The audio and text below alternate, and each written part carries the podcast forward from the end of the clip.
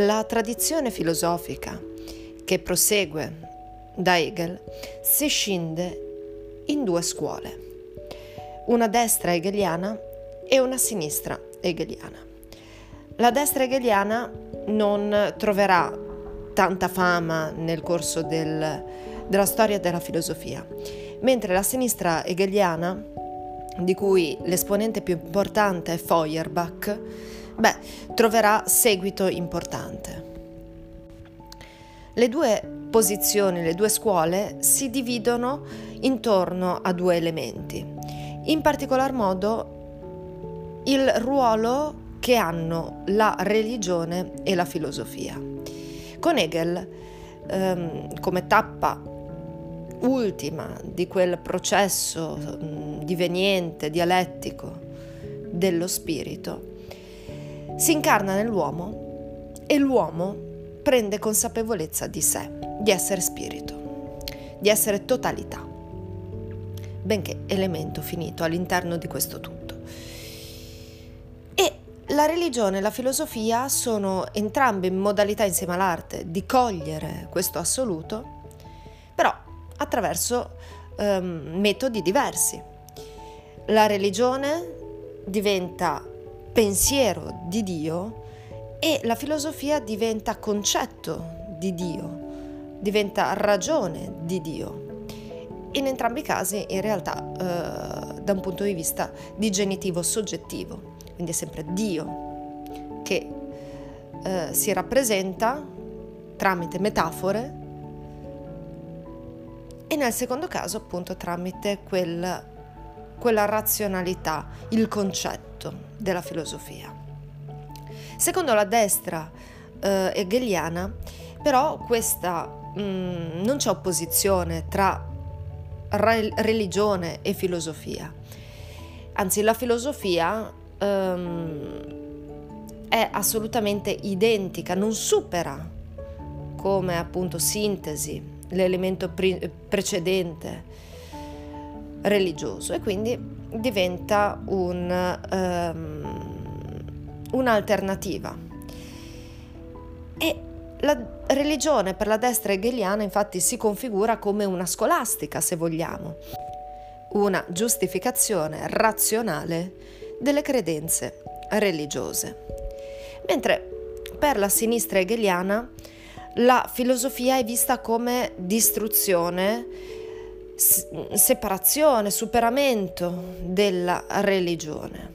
E quindi la filosofia viene vista proprio come uno strumento di contestazione razionale della religione. Quindi la filosofia diventa da una parte ancilla teologie, per l'altro invece diventa uno strumento per dimostrare um, l'inaccettabilità addirittura morale dell'ateismo, in particolare lo vedremo in Feuerbach.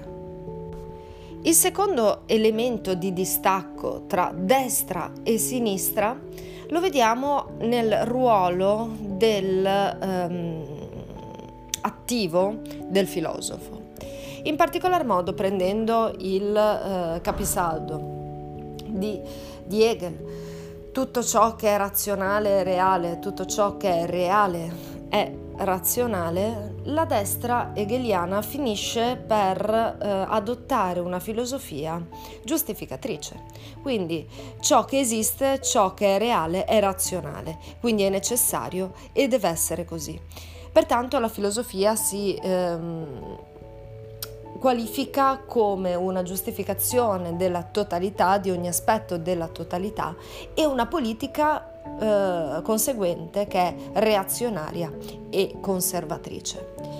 Per quanto riguarda invece la sinistra hegeliana mh, mm, accetta il principio per cui tutto ciò che è razionale è reale, nel senso che deve esserlo, se però è razionale.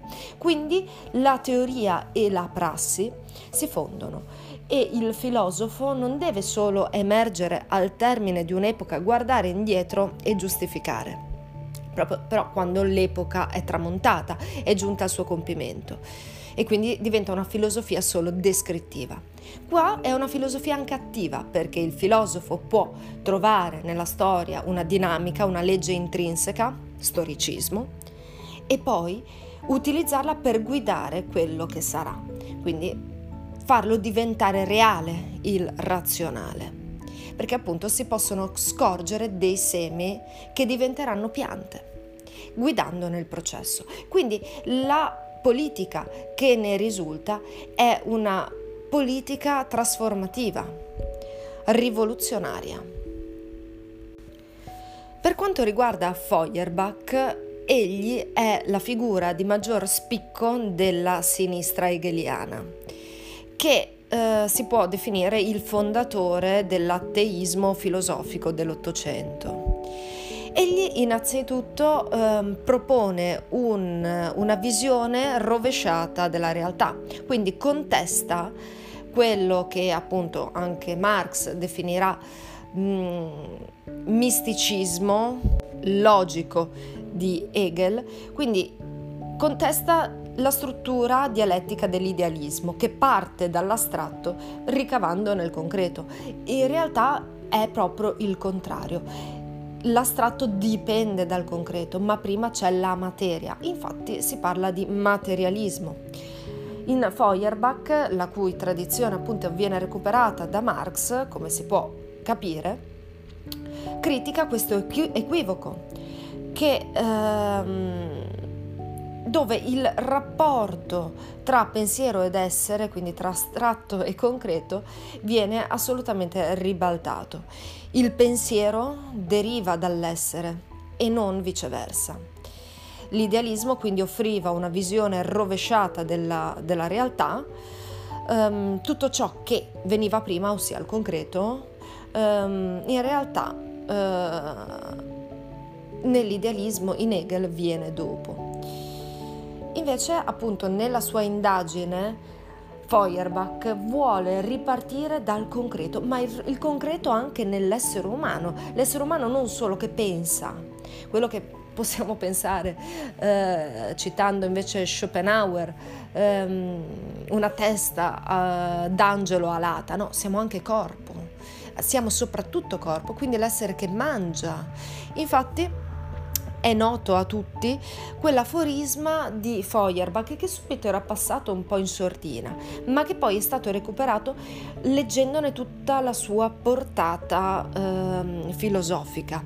E mi riferisco al, al, all'aforisma l'uomo è quello che mangia. Ma cosa significa? Significa che il pensiero dell'uomo dipende dal suo grado di nutrimento, dipende dal fatto che la filosofia, come si suol dire, non, non si fa a pancia mh, mm, vuota, ma si fa a pancia piena.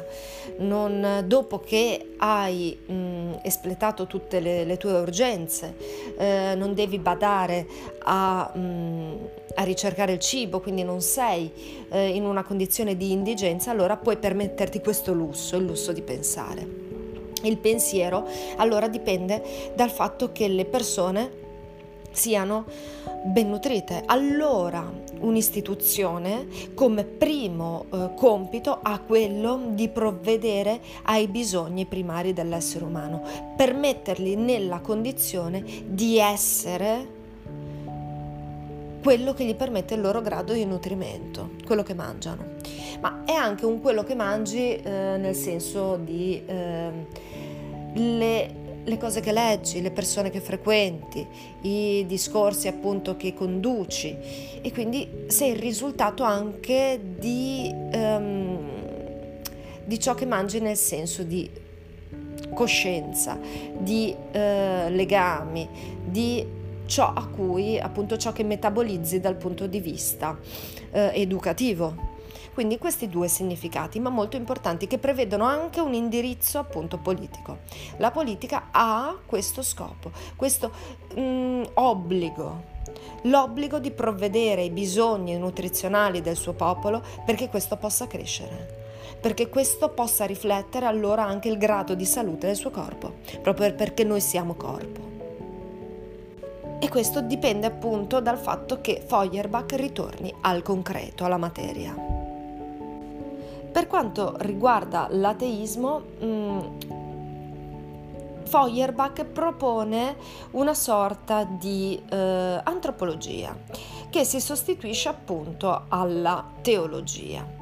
Anche perché lui mostra eh, razionalmente appunto eh,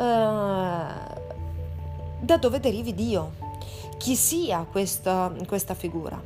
Diciamo che Dio uh, non, non, crea l'uomo, quindi lo ribalta questo rapporto, ma è una creazione dell'uomo che si separa, alienazione, che prende le proprie caratteristiche migliori e le proietta in un essere trascendente, separato, a cui poi si subordina, eh, a, da cui poi dipende. Quindi diventa eh, questo Dio una personificazione delle qualità migliori della specie umana. E non solo, diventa anche una realizzazione dei desideri. Dio può quello che le persone desiderano. In ogni epoca le persone, le specie, hanno avuto um, dei desideri diversi. I greci, dice, avevano dei desideri più contenuti, quindi i loro dei non erano onnipotenti, erano anche viziati, erano più umani. L'essere umano cristiano attuale è un essere umano dai desideri onnipotenti e quindi il suo Dio è onnipotente.